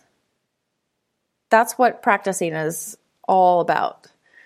A lot of people think practicing is for becoming more accurate, but it's really musically and technically it's about creating that set of messages where you're aware of what you're doing, you know how to get to where you're trying to go. yep. And then you don't even need to think about how. Eventually, at the pro elite athlete level, I suppose you yep. could compare it to, eventually you'll be on stage performing and you won't be thinking about any of the in between process. You're in the moment, you have an idea, you don't even acknowledge what the idea is, and it happens. You Right. don't have time to define it, but there's this, I guess it's called a flow state. Um, but yeah, so for me, the instrument should not be a thing that you're working through or working around. It should be the thing that is it trans it's the translator. Right, exactly. If you think about it, you know, you've got a a craftsman, an artisan, an artist. Again, if you're a layman, like learning how to cut out those pieces of wood and get them into the so that they fit together and they're perfect and the, the right shape, and you know that Yeah. there's enough rigidity that you know the strings will hold in the right place and the glue will hold so that the neck doesn't collapse and all- all of that stuff.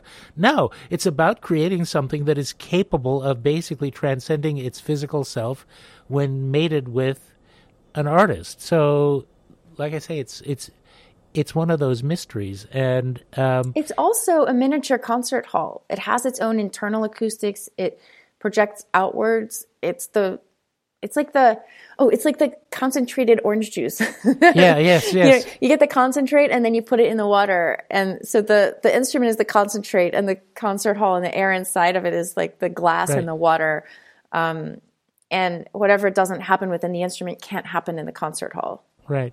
Well, since we've been singing the praises of your Vuillaume, you know, um, I don't know, is your Vuillaume a, he or a she? Um, can can we? let's can just we, say it's non-binary uh, let's let your non-binary um, take a bow.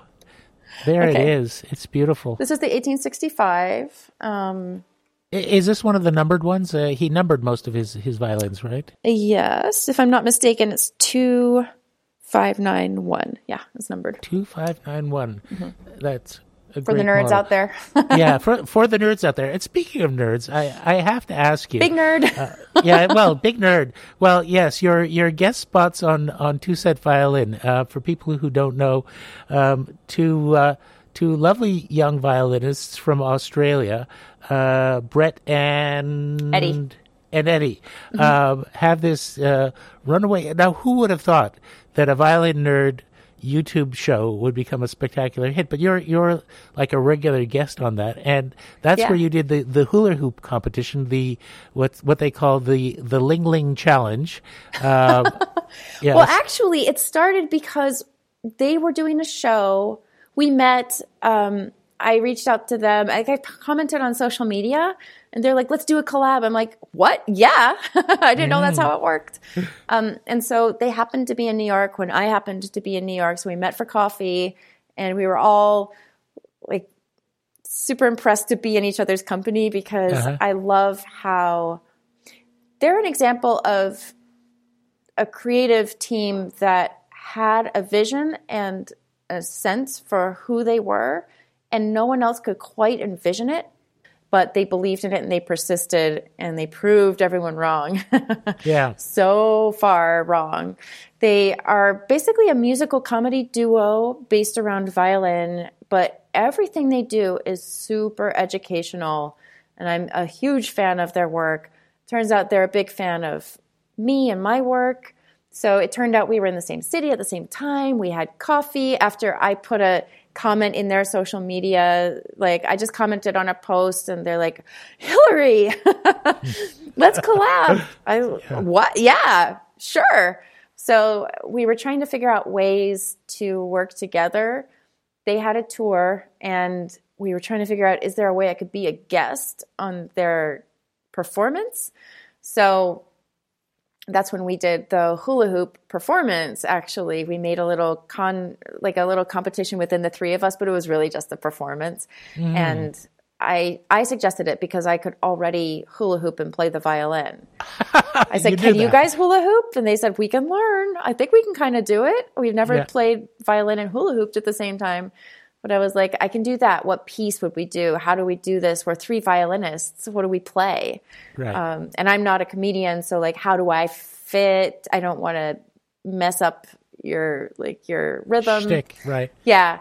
Yeah. So that's that's what we landed on, and we wound up being really good working together. Yeah. So every so often, we'll get in touch again. Like we're in, we're kind of in touch, but you know, we'll Yeah. be like, hey.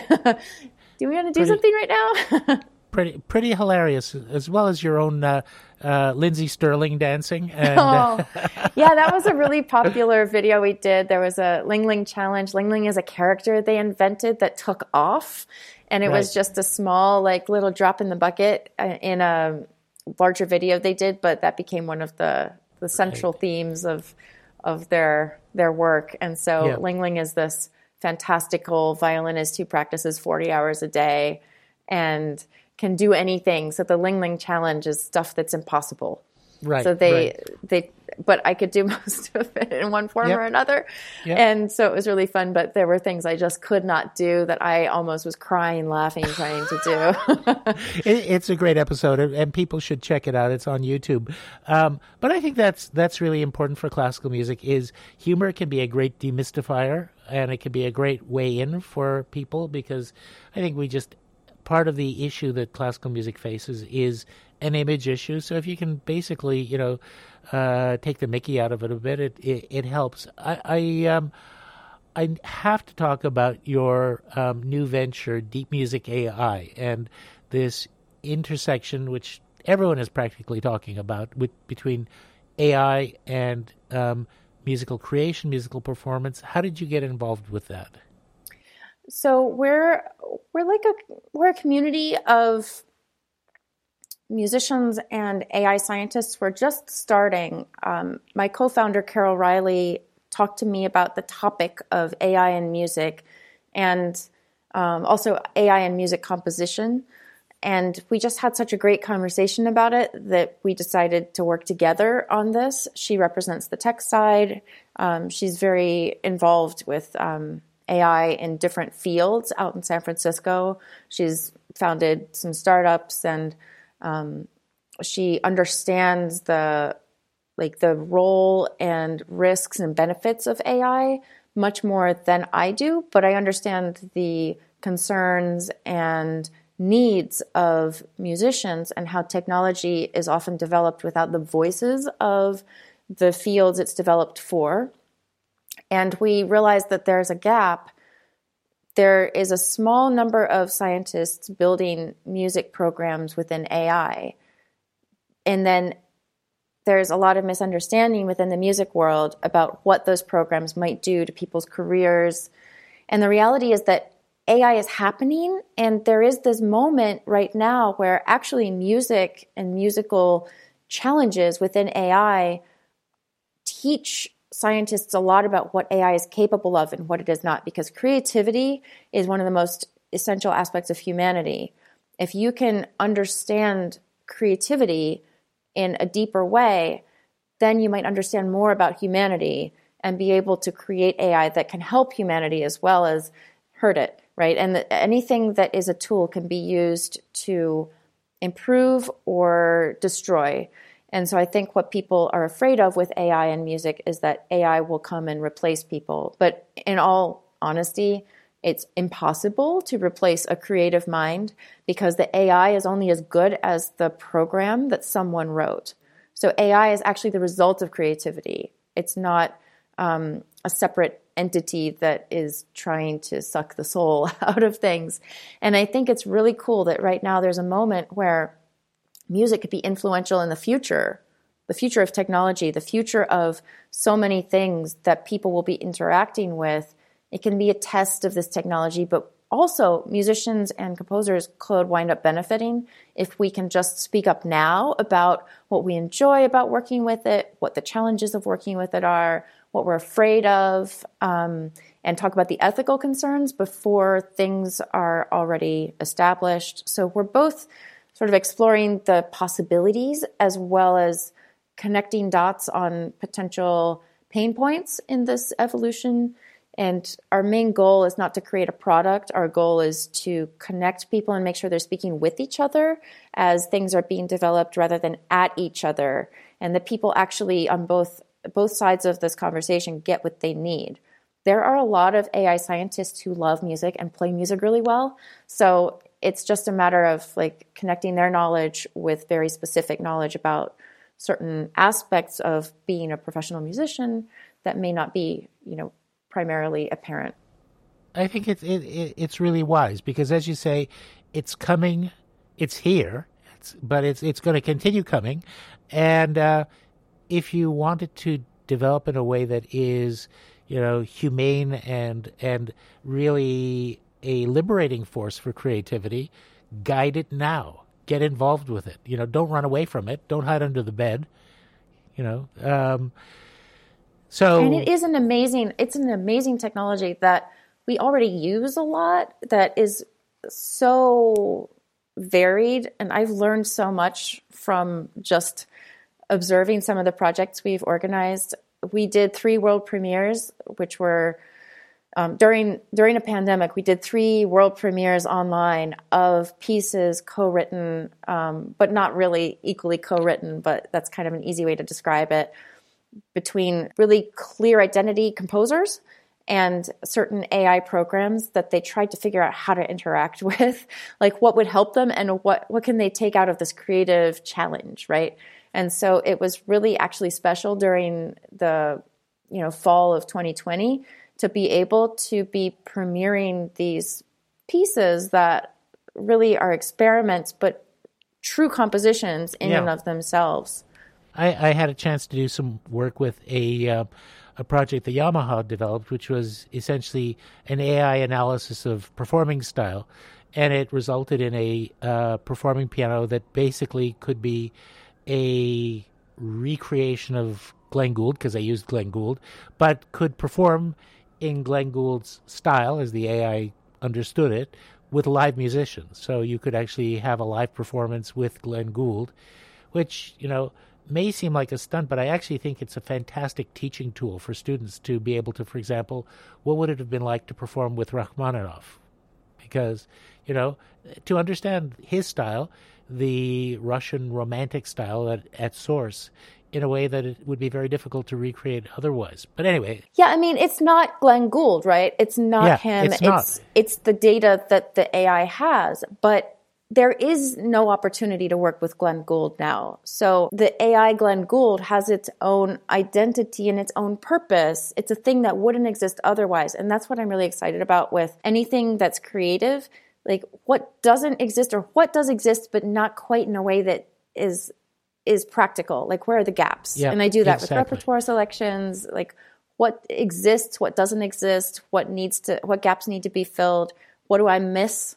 What can i you know create that will meet my needs? So i think that applies to technology but it applies to repertoire and everything. Well it, it's deep music ai and I have already checked out the website and there's some amazing examples. I know it's very early stages. Mm-hmm. I can't wait to see what else comes out of it.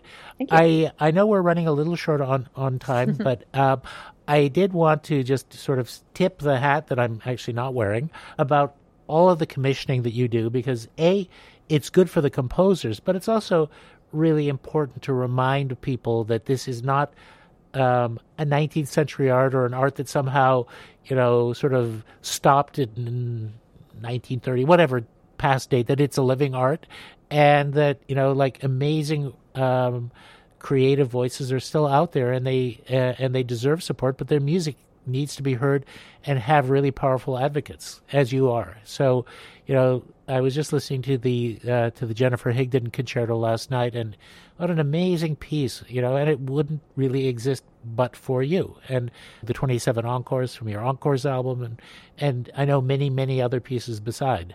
Yeah, I, you know, I've always just since I graduated, since I was given the opportunity to make decisions and commission works, since people asked me if there was anything that I needed funded, which is a really nice place to be in um, I have just been commissioning music on a sort of steady trajectory because as I add older repertoire that I haven't played before, I also want to add new repertoire to the repertoire in addition to my repertoire. And I think the opportunity to um, to listen to and play a piece by a composer you can talk to and a composer who's living through the same times that we're living through, we know how we feel about a certain event that happened, and the composer might be writing about that in a way that we don't relate to that event, but we know what that event is. It makes music more direct in ways that we can also apply to older music once we've had that experience. You know, we may not have lived without electricity. We may not have had, you know, 20 children. um, you know, but we know what it feels like to hear music written in a certain time that we were in. And it just helps make those mental connections, I think. But more than that, it's more music. It's yes. more voices. It's more opportunities for people now to participate actively in the musical scene and leave their legacy. So every chance I can commission a composer and know that I can see that piece through to a very established point, I take that opportunity. That's great. And uh, as well, you know, one of the, I think, liberating things about music being created today is it, you know, there are composers who have a very different conception than one rooted in the past about the expressive possibilities and techniques for the instruments that they write for, and that really stretches the the boundaries of what that instrument. Yeah, I mean, for example, I mean, it's, it's not the violin, but you know. Um, your collaboration with Hauschka and, and the prepared piano and all the different things that he was able to to draw out of out of that instrument. So, you know, we continue to evolve uh, and develop I can't let you go without a quick lightning round. And um, okay. so I'm going to say, all right, very quickly, would you ever consider A, teaching? Not masterclass, but like, you know, the in depth stuff? Yes. Yes? Okay. Is um, there a B? Um, uh, there's a B. Okay. Teaching, teaching, teaching your daughters the violin. Ah, well, I have my own opinion on that but I will yeah. not share it with the world. okay. All right. Conducting. I not I I generally say never say never, but that's pretty a hard no for me at this point. Okay. Hosting your own NPR radio show. No. Okay. Too too much work. I wouldn't be able to find any time to practice. All right. Uh, hosting scoring. something else? Yes. okay. Uh, guest hosting. Guest yes. hosting. Scoring a film. Yeah. Okay. Um, composing more broadly? Yeah. Okay. Um, writing a book, and if so, what kind? Novel, memoir, nonfiction? Yes. And I would want to write about something that's helpful for people, like a thought book or like, you know, an approach to like the mentality of something around music. Right. Um, something to like lighten the pressure around some things, yep. I think. Okay, and the finally, w- uh, finally, would you consider exhibiting your own painting and drawings? Totally. oh, okay, all right. Well, maybe we'll we, once the pandemic lifts, we'll we'll. You notice my no ha- my nose have to do with the amount of work that go into this thing. I don't want to conduct because I would have to learn a whole new education. Sort of I, I, can't. I know I can't. Right. I don't have the bandwidth. Right. And like, yeah, yeah, hosting an NPR show is right. a full time job. I How don't have this? any let, job let, openings. right. Let me modify the conducting. Would okay. you consider conducting if only the repertoire was the concertos you already play? No. Okay. Okay. Different reasons. All right. Um, I like to have a I, I, like to have a friend up front uh, taking the heat. okay. And then finally, I mean, I could ask a dozen more questions, but what uh, what are you working on now? What what is on the horizon? Um, whether it's repertoire or other special projects, um, as if you don't have enough on the go. well, right now the record is coming out, so there's a lot of content creation. There's um, a lot of just sort of preparation, and I'm doing some interviews and meetings. Uh, we're working on um, storyboard for a music video. I'm really excited about the people I worked with. There's an art set that I just made a video about. Um, and I'm currently in like the middle of 100 days of practice, which is an initiative I started on Instagram a few years ago. This is my fourth round of 100 days that I've done over the course of those years. We have like 500,000 something other posts under that hashtag that we can look up. Um, and I'm really proud of that. That's uh, it's been a big evolution for me personally as well. I'm looking at all aspects of my career, making sure that I have um, equity in those aspects, um, social justice issues, that um, making sure that my work is aligning with my values. So I spend a significant amount of time on that every day. And um, I'm learning material and learning pieces, but I don't know when my next concert is going to be at this point. So I'm learning Ginastera Violin Concerto. I'm learning so Carmen for the first time. Stuff I was supposed to be playing this season that got canceled. You're so right. I'm learning it anyway because I, I wanted to do it. So I'm continuing to do it.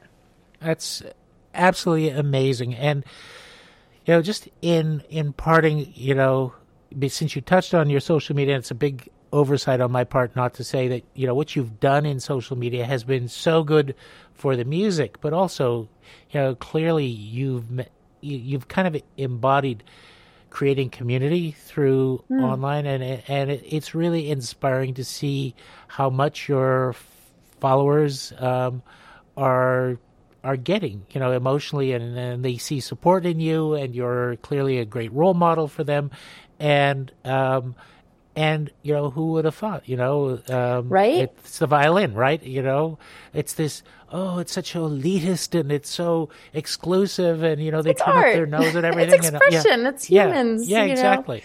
Know? no so, i think that for me i started social media as a fun artistic expression. And my community that likes what i do they found me and it grew from there. I think if you do the things I never did social media as a promotional thing. I didn't do it because I felt like I had to.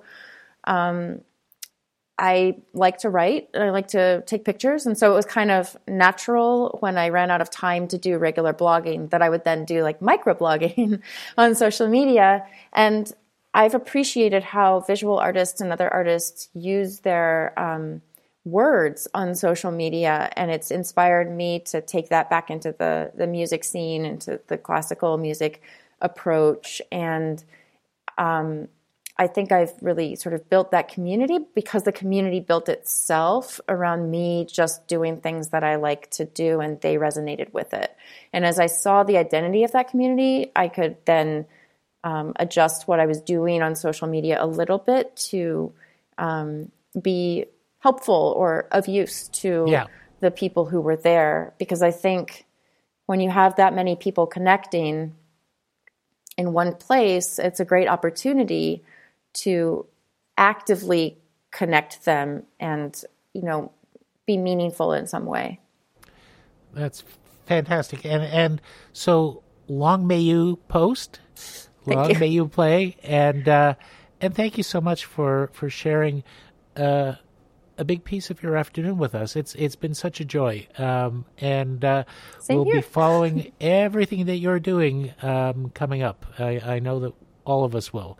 Um, I have to say that jury experience. It was my only jury experience to date, and I normally don't do juries because um, I'm not sure what my role would be exactly in the discussions and all of that, but the way you approach the jury, like from the foundation's perspective, and the the role that the the award has in in the foundation's profile, but also in the music world, and the way the candidates are selected and everything. It's in its multi artistic disciplines. It's it's really like those salons that you imagine mm-hmm. could exist between artists or like a dinner party discussion that you wish you could be a part of, but you never quite find.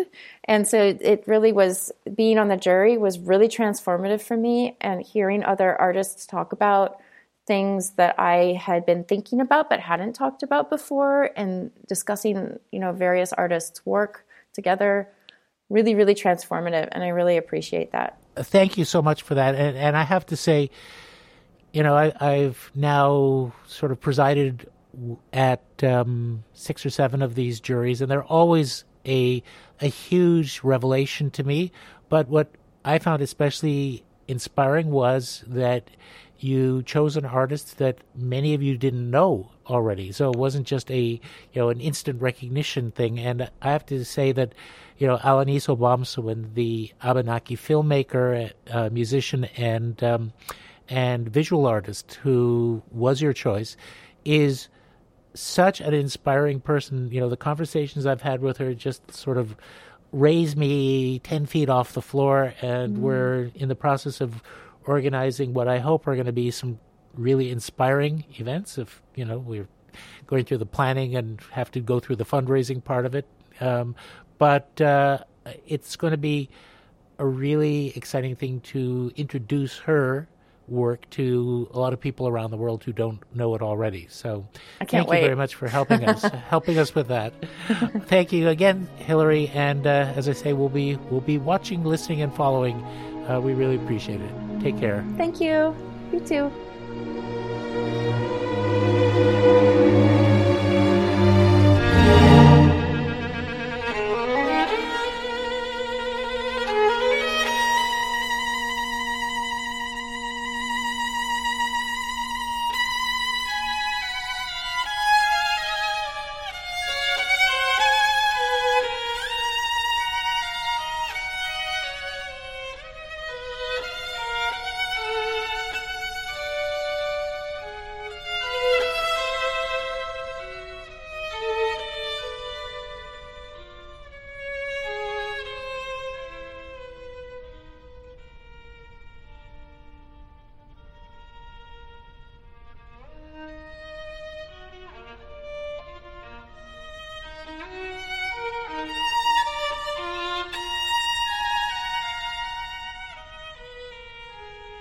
Hi, Olivia. Hi, Brian. I uh, I have to tell you, I just love Hilary Hahn. I love her as a musician, and as a person, you know, she is inspiring to a whole lot of people.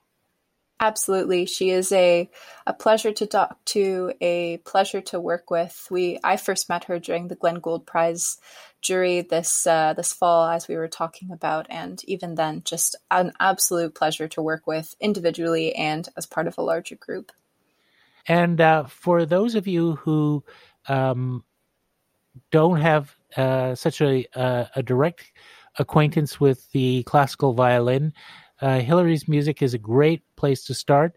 There's something for just about every taste. Um, if you want uh, a nice, easy intro, of course, her Bach recordings are fantastic.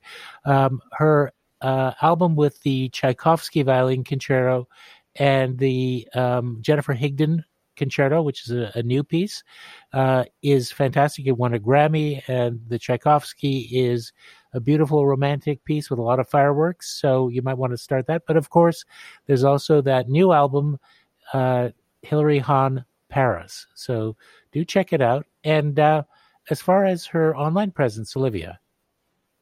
Yes, if you would like to follow Hilary's 100 Days of Practice, which she spoke about during this conversation, you can find her on Instagram at Violin Case. And of course, if you would like to follow and keep up with the Glenn Gould Foundation, we are across all social platforms as well.